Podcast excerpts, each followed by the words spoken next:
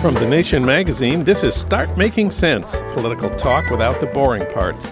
I'm Jon Wiener.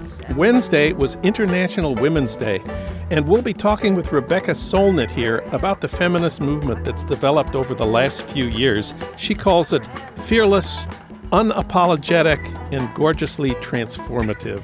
Rebecca's new book is The Mother of All Questions. But first, we're focusing today on the resistance to Trump and Trumpism.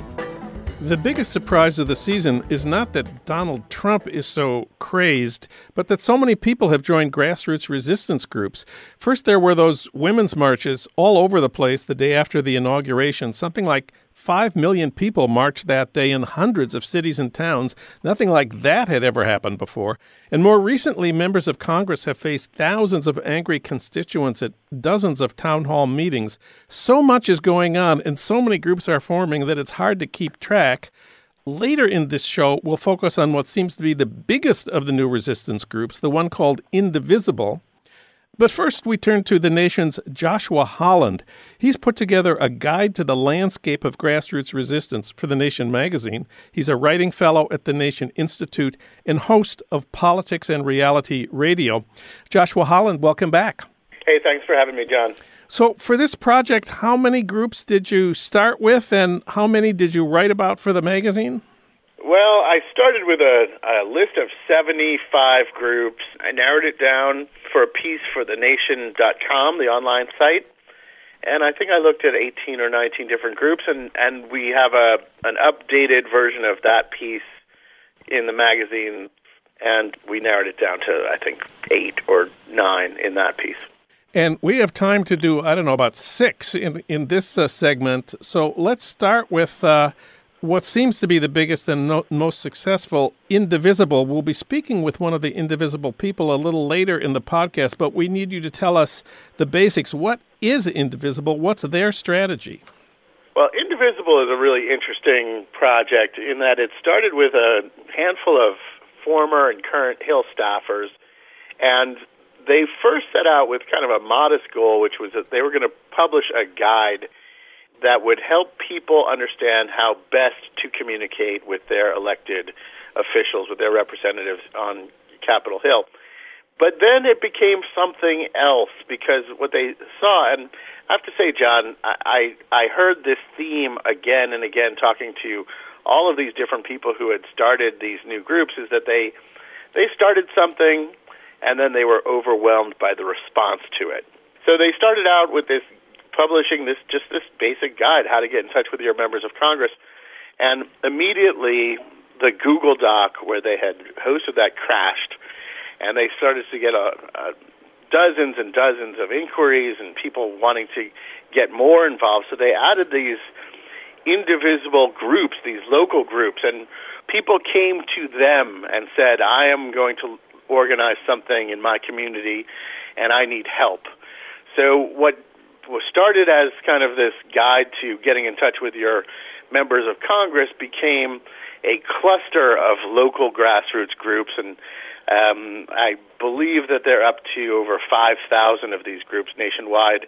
If I type in my zip code, I get. I think I've had six of them within 30 miles of, of my wow. place in the Hudson Valley in New York. So wow.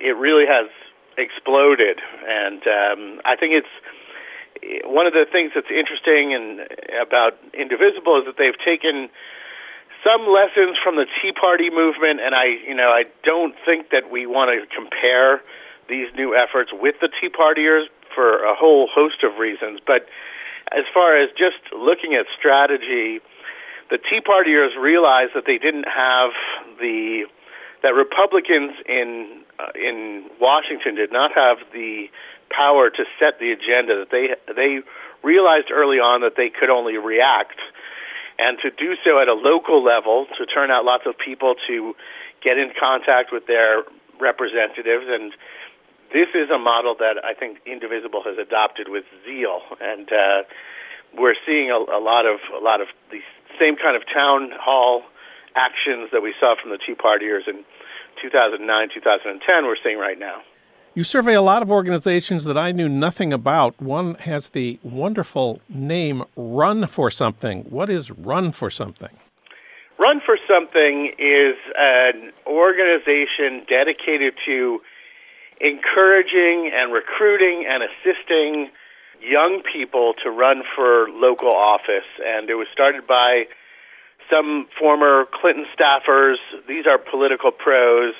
They identified a gap in in the existing infrastructure in that it was very hard for young people who have not maybe had the some of the advantages of doing a White House internship or whatever to to to get the training that they needed and and in some cases financial support that they need to run for office. So they're encouraging people to do that Another group that you report on is called Knock Every Door. What are they?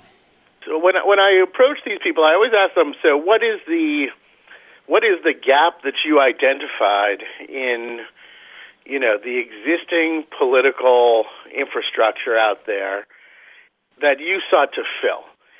And the folks that knock every door, they realize that in a modern political campaign, in, in the traditional structure, it's very hard to get enough people to canvass to actually knock every door. They they want to go and and have face to face conversations in all districts, including uh, districts that aren't competitive. So their idea is that instead of doing a kind of traditional canvassing operation where a campaign hires people to train other people to do canvassing.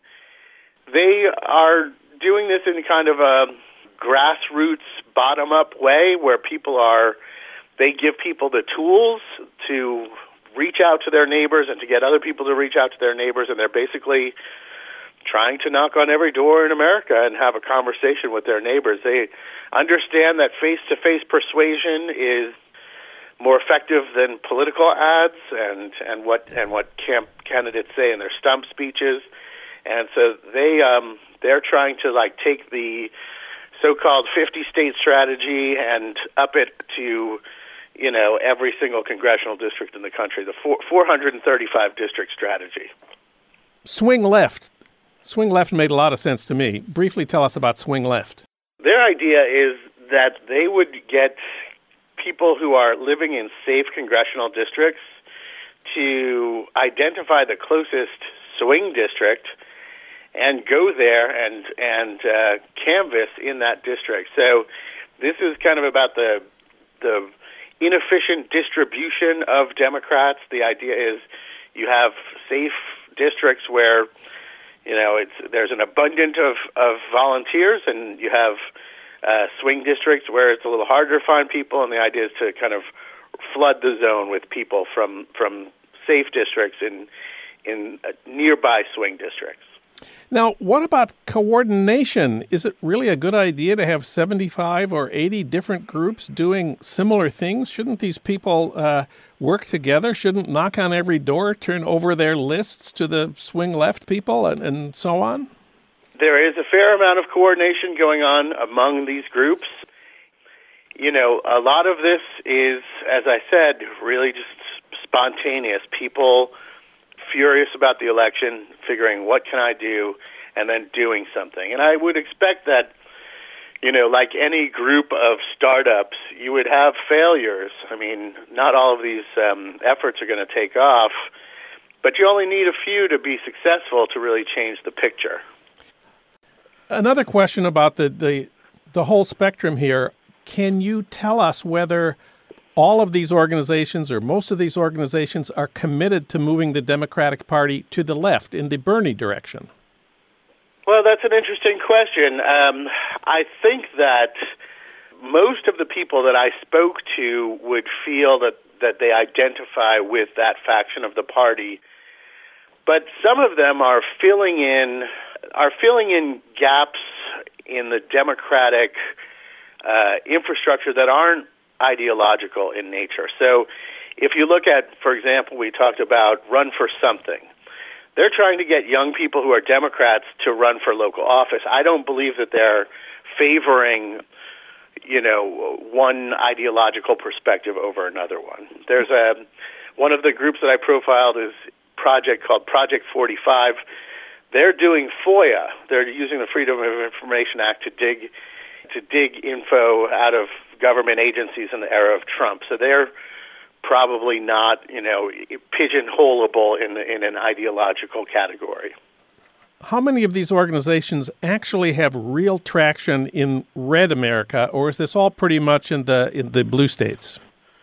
Well, here's the thing. Um, there there are some of these groups are focused in in swing states, including reddish states, but a lot of them acknowledge that there is this this distributional problem between red and blue states and are seeking to even that playing field. So, a group that didn't make it into the to the online piece is is one called Adopt a State.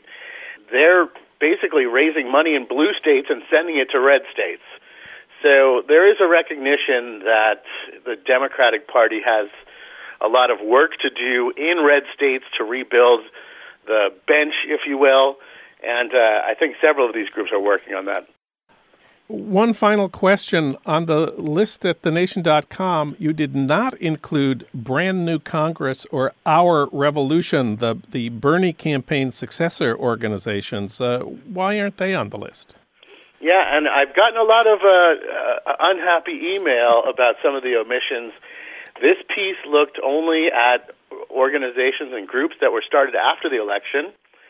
So, uh, brand new Congress was started last March, I believe. I and our revolution is also part of the Sanders 2016 campaign, an outcrop of that. So these aren't new organizations. These are these, these were started in, in before before the election. You can read Joshua Holland's report on a dozen new resistance groups at thenation.com. Josh, thanks for talking with us today. Hey, thanks for having me, John.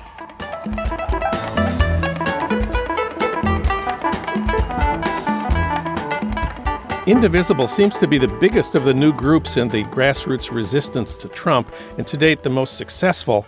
For more on Indivisible, we turn to Jeremy Haile. He's co author of the Indivisible Guide and a contributor to the Indivisible Project's teams on policy, communications, and development. Like the other Indivisible founders, he's a former congressional staffer. From 2008 to 2012, he worked as a legislative aide in the office of Representative Lloyd Doggett, who represents Austin, Texas. Since then, he's worked in criminal justice reform advocacy at the Sentencing Project and as a public interest lawyer in San Francisco. He's also written for The Nation. We reached him today in San Francisco. Jeremy Haile, welcome to the program. Hey, John. Glad to visit with you. Well, the nation reports that over 1.8 million people have downloaded the Indivisible Guide and that 5,387 indivisible groups have registered. That's at least two in every congressional district, and that 280,000 people have signed up to participate. Have we got that right? It's amazing. I think it's it's probably risen in the last uh, few seconds uh, because we're literally getting hundreds of new visitors every every minute or so. You know, the Indivisible Guide started out as this fairly prosaic thing about how to uh, how to influence your congressman. How do you explain the explosion of of uh, interest and activism around uh, the project that you started? We didn't create the movement. The movement the movement was already there. Uh, but as former staffers on, on the Hill, uh, we wanted to try to demystify the way that, that Congress thinks um, and responds to uh, to local defensive organizing. Well, now it's time for your Minnesota moment. That's news from my hometown of St. Paul. I was astounded to see how many indivisible groups there are in Minnesota. There's several dozen, and not just in Minneapolis and St. Paul, uh, not just in Duluth, where there are two. But for example, oh, looking just at the north shore of Lake Superior, where, where I've spent many a summer vacation, there are indivisible groups in two harbors, in Silver Bay, and in Grand Marais. Grand Marais has a population of something like a thousand. This is this is awesome. How did this happen in all these little places? So we, on, we started a website, and added a function to it that would allow people who were interested in, in meeting other activists in their areas to, to connect. And people uh, signed up. Uh, they began to meet. And, and as you said, this is not just happening in on the East Coast or in, in Northern California, uh, but in Iowa, in Eastern Tennessee, in Arkansas, in Utah. I think there's been a growing alarm that has uh, really spurred uh, progressives to organize and to take action the indivisible guide and the indivisible strategy are to follow the example of the Tea Party. Do you really think the left can adopt the strategy of the right and and succeed? Yes, that's right. I mean, we take our inspiration from the Tea Party, having having uh, worked in Congress, in you know, 2009 and, and 10, and seeing uh, the Tea Party organize and, and really be able to stop uh, the Obama agenda. And uh, it's not because we agree with their policies, uh, of course, or their their nasty, sometimes violent behavior, but we think they got it right in terms of strategies and tactics. So a strategy that's focused on your home turf at the local level, uh, focusing on your members of Congress, a, a strategy that is defensive, um, and that is the source of constitu- constituent power. Uh, every member of Congress wakes up in the morning thinking, "How am I going to get re- reelected?" Um, and so that means uh, if um, whether you're conservative or progressive, if you're organizing in your home district and, and speaking to your member of Congress, they will listen to you. That's sort of the, the insight of the Indivisible Guide. One thing that that led to the success of, of the Tea Party was sort of the focus on defense. So these, those conservatives had a lot of different priorities, uh, most of them terrible, but they didn't try to choose among those priorities in a, in a constructive way. What they choose, chose to do was to just say no. And progressives, too, we have a lot of different ideas about directions to take the country, you know, policy priorities. But rather than tr- try to choose and, and potentially fracture on what we should be advocating for, uh, we can all agree Donald Trump has unified us in uh, opposing his agenda and I think that that's sort of the key to uh, keeping the the momentum and the unity that we're seeing among progressives going. I've been arguing for a long time that we that we shouldn't just oppose Trump, but we have to show that we have better ideas and and that our positive vision is the way to win people and mobilize them for future victories. You you think that that's not not going to work at least uh, with the present Congress? Well, yes. I mean, of course, as progressives, uh, we, are the party that believes in government. Uh, we think that government can do good. But the fact is that right now we're we're not going to be setting the agenda, and so our power now is not in setting the agenda, but it's responding uh, to the agenda. And unfortunately, you know, every day we see we have more and more frightening things coming out of this administration, out of the Republican Congress, that we have to respond to. Uh, just today, of course, or the, in the last 24 hours, we've seen uh, the release of the Affordable Care Act, the repeal of the Affordable Care Act, uh, which is actually worse than expected in terms of uh, costs for poor people and, and, and seniors. And so uh, this is a time not for um, working toward. Another question gerrymandering has made our congressional districts pretty much either deep red or deep blue. So, for those of us who are in blue districts, who are presumably uh, almost all of the indivisible uh, people, what's the point of working on your representative in Congress? But my congressman, I'm from Los Angeles, is, you know, mm-hmm. totally good. His commitments are totally clear. Uh, the Republican side, it's pretty much the same. They don't seem like they're going to change. So, what's the point of working on the representative that you have in Congress? Aren't they already committed? We do cover this in our guide, in the Indivisible Guide. You know, what to do if your member of Congress is actually progressive. First of all, we think you should thank them. Uh, members of Congress respond to positive reinforcement. But also, we look back at what, again, what the Tea Party did. And the Tea Party didn't just focus on Democratic members of Congress. Um, in fact, much of their activism was focused on Republicans, so stiffening the spines for Republicans, making sure they didn't compromise with Democrats or go along with the Obama agenda. And we think that progressives need to do the same thing now. So pushing Democratic members of Congress to use every available tool, keeping relentless local pressure on these members of Congress to embolden them and stand firm. Um, and so, secondly, I would say that um, there's actually evidence that this is working. So, at the end of, of January, uh, 14 or 15 Democrats voted for Trump's uh, terrible nominee to head the CIA, Mike Pompeo. A couple weeks later, zero Democrats voted for his pick to run the Education Department, Betsy DeVos. The difference between those two votes in those couple of weeks is that constituents showed up and told their senators not to approve uh, the least qualified Secretary of Education in history. On average, Trump's nominees have been confirmed at a slower pace than that of previous presidents.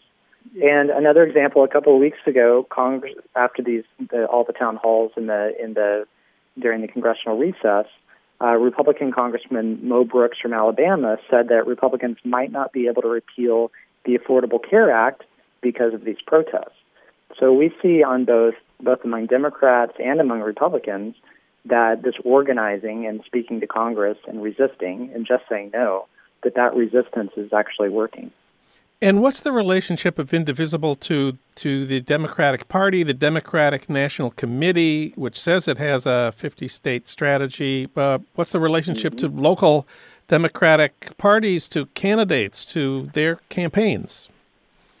Well, it's a good question. So we're not affiliated with any with any party, and that's intentional because we, as I was saying, we want to keep the pressure both on Democrats and Republicans the midterms aren't until 2018, so we don't want to send the message that constituents don't have a role until then. We we need uh, to get out, make our voices heard now, and people are doing that. But that said, we are thinking strategically about how we can get involved in in elections, uh, even endorsing candidates.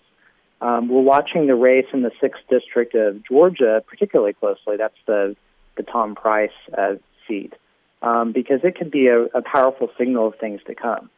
Um, we know this energy that we're seeing around the country with indivisible groups uh, needs to translate from town halls uh, to the ballot box in 2018.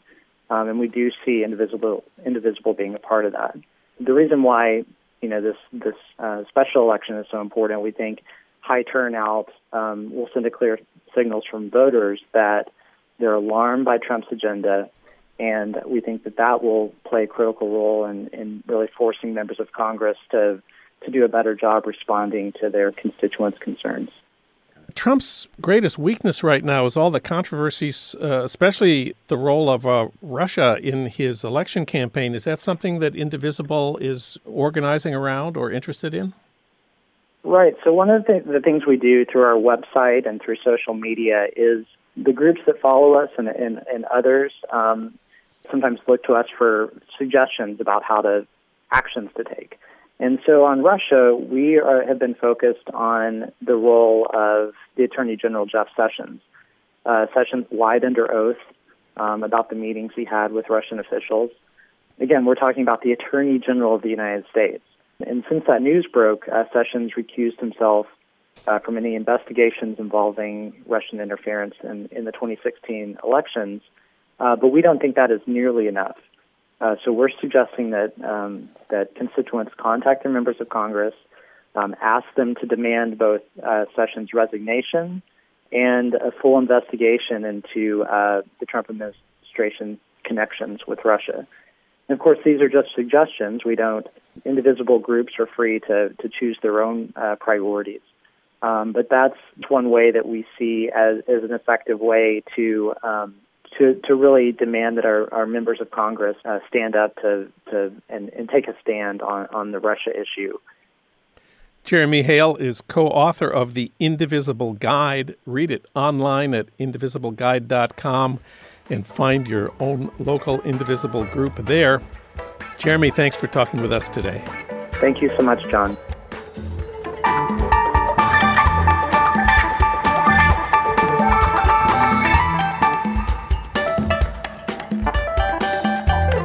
Wednesday this week was International Women's Day. To talk about how a revitalized feminist movement is changing things, we turn to Rebecca Solnit. She's got a new book out, The Mother of All Questions. Rebecca is a writer, historian, and activist. She's written something like 18 books about popular power, uprisings, art, environment, place, pleasure, disaster, and hope. They include Men Explain Things to Me, the definitive work on mansplaining.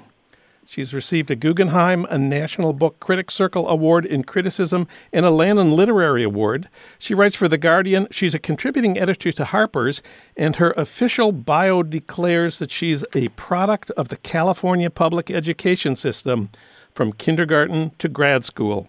We reached her today in San Francisco. Rebecca Solnit, welcome back. Always lovely to hang out with you, John.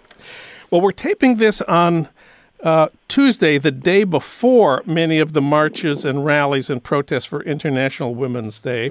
So, we want to talk about the big picture, the changes that seem to be underway. Uh, a revitalized feminist movement is changing things despite what we see in the White House. Uh, how would you describe it? There was this really extraordinary set of years 2000 maybe 2012 2013 2014 where the rules really changed and there were a couple specific cases the Steubenville rape case involving a high school football player and the New Delhi rape case which was horrific and resulted in the victim's death.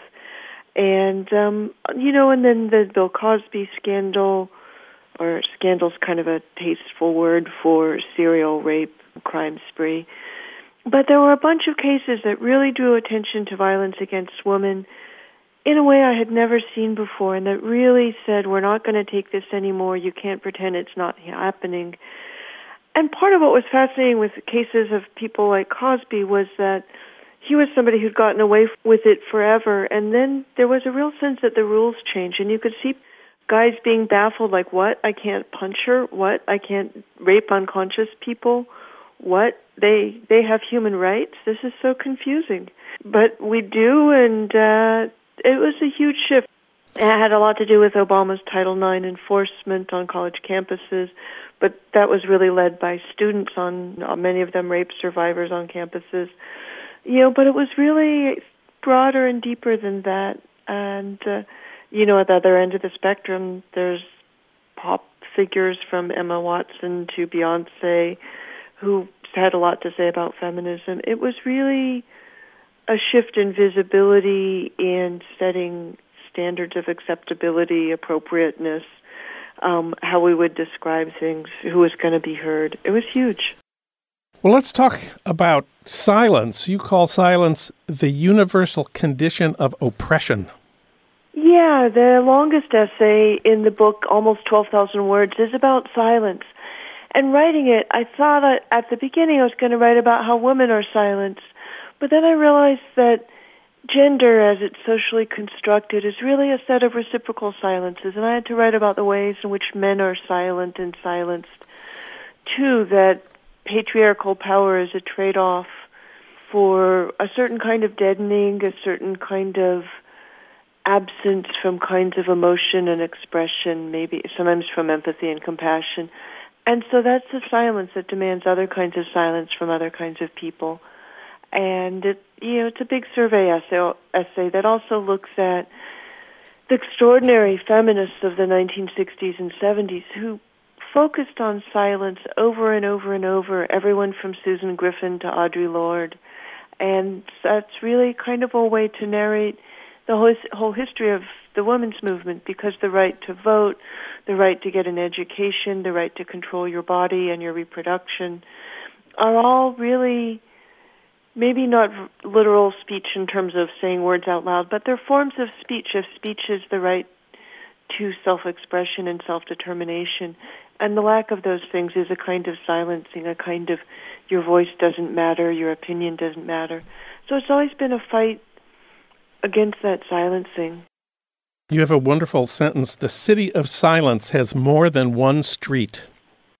You know, there's a phrase or a term that a law professor at Columbia uh, invented, intersectional. That's a very important part of feminist and human rights discourse right now, which is about the idea that two different categories, let's say women's rights and racial justice, intersect. And of course, I make atlases. I I live in and think about cities a lot. And I always see a literal intersection. And so that was really about thinking about kind of justice and identity as a kind of city space and these points of intersection where we think about blackness and queerness at the same time, where we think about immigrants and women's rights at the same time. We've also seen furious campaigns to silence women who speak out in defense of feminism.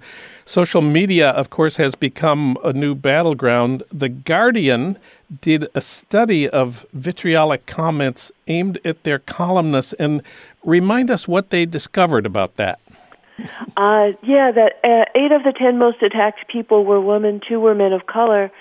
And that's really part of the horrific new landscape that Silicon Valley has created, and that there's ways that trans people and human rights organizations use social media very effectively, but it's also been a place made by and in many ways for white men. The way, for example, Twitter fails to regulate threats, including rape and death threats and hate speech, has really made it a breeding ground for harassment campaigns against Anita Sarkeesian, against Leslie Jones, against a lot of people who dare to be female and have opinions at the same time. If we're talking about the backlash, I guess we have to talk about the White House here. Yeah, which every time I think about it now, it just feels like a very large boys' clubhouse with a bunch of sulky boys plotting how to war against everybody else. And I know there's some women in there, but um, you know, there's so much misogyny and you know, almost all white male cabinet, and um, you know, they've got one black guy, and for better or worse, Betsy DeVos for education, and it's kind of interesting because I I joke that his slogan was "Make America 1958 again," and the desire to return to you know coal mining, which is obsolete for a lot of reasons, to you know the focus on manufacturing as where jobs are, which they haven't been for a long time. The attempt to take away reproductive rights and just really roll the clock backward is a kind of nostalgia for that happy days fiction of, you know, or maybe Father Knows Best fiction. But I don't know if it'll work. And you're not going to make this a white country the way that it was back then. You're not going to. There are a bunch of people who are homophobic, who are racist, who are anti Muslim, who are misogynist but they're not the majority. And I don't think you're going to successfully convince people that women shouldn't have jurisdiction over their bodies nationwide. I see it as a civil war, and I'm not convinced that they're going to win. I'm not convinced they're going to lose. I also feel like we need to fight like crazy. We've also seen the, the appearance of different kinds of speech on the feminist side. One of my favorites, a woman who you mention at the end of your book, was Emma Sulkowicz, that Columbia University uh, student. Remind us about Emma Sulkowicz's new forms of speech. Emma was a arts undergraduate art major at Columbia University who reported a student, a fellow student, had raped her, who had also been reported by other students for sexual assault. And she found both the university and the justice system so unhelpful that she made her senior thesis project a protest in which she carried a dorm mattress, a dark blue dorm mattress like the one she was raped on, around campus the whole time, like every time she was on campus for the whole fall and spring semester that year, uh, 2000 and when was the climate march? That's how I date it. 2014, 2015. I mention that because I actually went and followed her around in 2014, the day after the climate march, and it was extraordinary. After the other students knew what she was doing, she never carried the mattress alone. She always had help, often students carrying it behind her, like a, a sort of funeral profe- procession, with this as kind of a funeral bier or coffin. And it was just this brilliant performance piece. She reminded me of Maya Lin, also a really young student who made a kind of monument that let us see suffering in a different way. In that she made what happened to her something tangible, something that wasn't going to go away, something you couldn't ignore. Uh, something, but she also made her pain something that people could help her with, and it was just so moving to see the day that I was there. seven or eight giggly but fiercely resolute young women carrying this dark blue single mattress around all over campus and everyone knowing what it meant. It was a it was brilliant. You've been criticized for emphasizing the, the victories and successes for too much celebration of solidarity and liberation and uh, not enough focus on the obstacles, the outrages, the losses, not enough on everything that remains to be done. What do you say to those critics? Oh my God, there's some that's that's such a left a standard left wing framework. I I think there's a lot of people who come from the mainstream who love being on the left because we're talking about the things that are being repressed in the mainstream and kind of how bad it is. But I grew up in the left and I feel like that's done really well by a lot of people. There's lots of people telling you how much everything sucks out there and that the job that I've really taken on since Hope in the Dark in 2003 is to talk about our victories, about the long arc of change. You know, and if you look at women's rights since like when I, I when I was born in 1961, I women did have the vote, but the Ivy League colleges were all segregated against women. Domestic violence was a crime that was basically never enforced unless you turned up dead. Acquaintance rape, marital rape were not not considered crimes. Women, we'd never had a woman on the Supreme Court. We still never had a woman president. But you look at the arc of history and you see steady change in terms of women's rights over those five decades of women's activism. I think it's really important to remind people that we're not in a static world. Things are changing. Some things are changing for the worse. I'm also a climate activist. Some things are changing for the better. And that's really encouragement to keep fighting. There's also a strong belief that many leftists have that victories make people give up and go home with a sense of like now the job is finished. And it's something like same sex marriage is a huge victory but it doesn't mean homophobia disappeared overnight. And i think you can celebrate something like that. It's a huge landmark and keep fighting.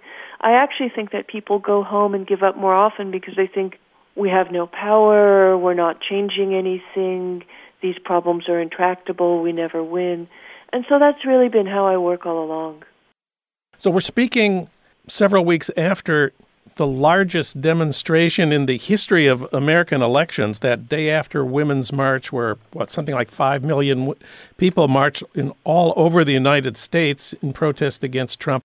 Do you think that Trump's presidency might have the paradox of strengthening the resistance, especially from women? A fascinatingly weird, scary, unpredictable moment right now on all fronts, and there's a way that the Trump team is so extreme that there's a real sense of backlash that may actually open up more ground for feminism, human rights, tolerance, inclusion, recognizing the plight of refugees, recognizing the value of the environment, of education, of publicly funded programs, of human rights. But we don't know. And I feel like we're in a civil war. So it's not that there will be an automatic backlash against Trump and we'll win and we can sit back and make that happen. It throws into high relief what's at stake and who's vulnerable and um, who wants to harm other people in this country. And, you know, it draws the lines really clearly. And what's exciting for me is that a lot of people who haven't been politically engaged have really stepped up. You know, there's 6,000 chapters of Indivisible that didn't exist before the election. There's uh, huge amounts of money coming into Planned Parenthood and the American Civil Liberties Union and organizations like that. There's a level of engagement in a lot more arenas than that that I like nothing I've ever seen before. And it has great potential. How do you keep those people going? You tell them that they have power. You tell them that sometimes we win and you tell them that it's possible I also believe strongly we're the majority. If you take women, people of color, queer people, immigrants, refugees, Muslims, you're describing most of the people in the United States. White men are 35% of the country at most. Nothing against white men, dear Jon. Thank dear, you. Uh, Thank you but, for that. Um, and a lot of them don't agree with that. So that it, it feels like they're really supporting a constituency that holds a great deal of power, but is deeply a minority and they got there in part through the suppression of votes of people of color. And, you know, I also want to see, as I advocate my current Harper's column, a revitalized voting rights movement to reenfranchise all those disenfranchised people. But I see a lot of that happening. It's an exciting as well as terrifying and horrifying moment. Yeah, I believe fundamentally what happens is up to us. Will people stay engaged? Will they push hard? Will they not let some of these things happen? We'll see. Rebecca Solnit's new book is The Mother of All Questions. It's out now from Haymarket Books. Thank you, Rebecca. Thank you, Jon.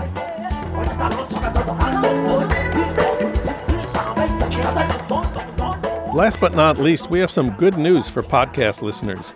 Dave Zirin's Edge of Sports podcast has moved to thenation.com. The Edge of Sports podcast is where sports and politics collide, hosted by our friend, sports editor of The Nation, Dave Zirin.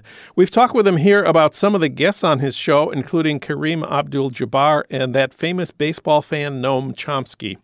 You can also hear Dave's commentary and his rants, along with calls from listeners with questions or comments about the show on Edge of Sports. So even if you're a sports fan who hates politics or a political junkie who hates sports, you will find something to love in this podcast. Tune in every Tuesday at thenation.com slash edge of sports.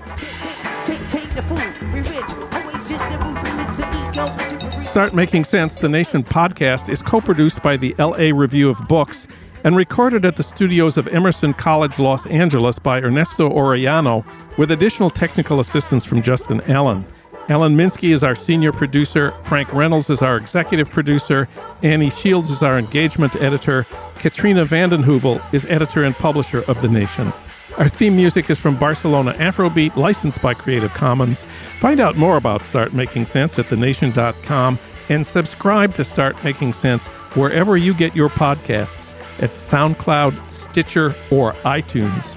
I'm Jon Wiener. Thanks for listening.